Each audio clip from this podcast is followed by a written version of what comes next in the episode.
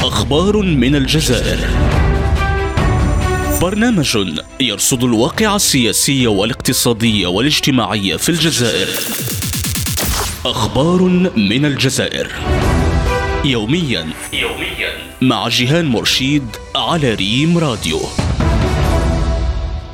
السلام عليكم.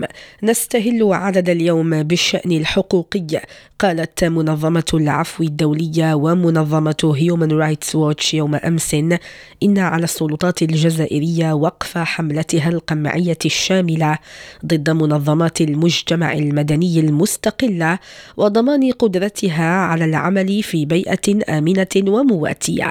المنظمتان دعتا بشكل خاص السلطات الجزائرية إلى إعادة النظر في القرار السياسي الواضح بحل الرابطة الجزائرية للدفاع عن حقوق الإنسان وهي منظمة مستقلة تعمل منذ 38 عاما والسماح لها بالعمل بحرية وبشكل قانوني.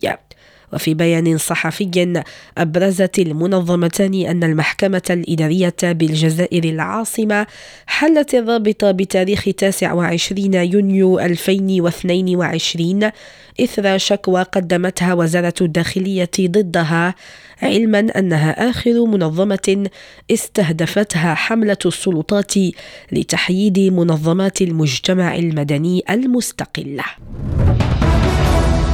وفي موضوع آخر كشفت صحيفة ديفيلت الألمانية أن البوليساريو متورط في فضيحة غسيل أموال وشبكة تمويل إرهابية تنشط في أوروبا بتواطؤ مع حزب الله الشيعي المدعوم من إيران.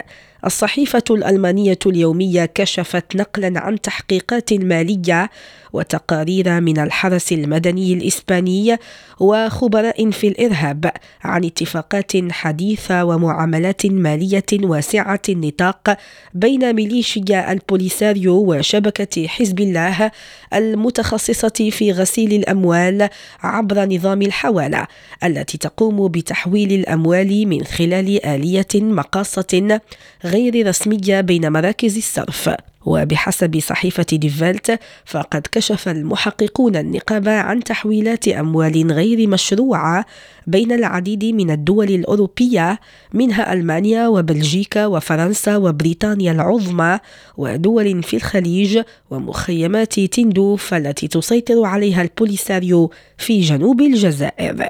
إلى اللقاء. أخبار من الجزائر.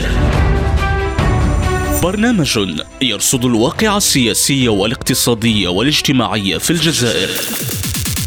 أخبار من الجزائر. يوميا يوميا مع جيهان مرشيد على ريم راديو.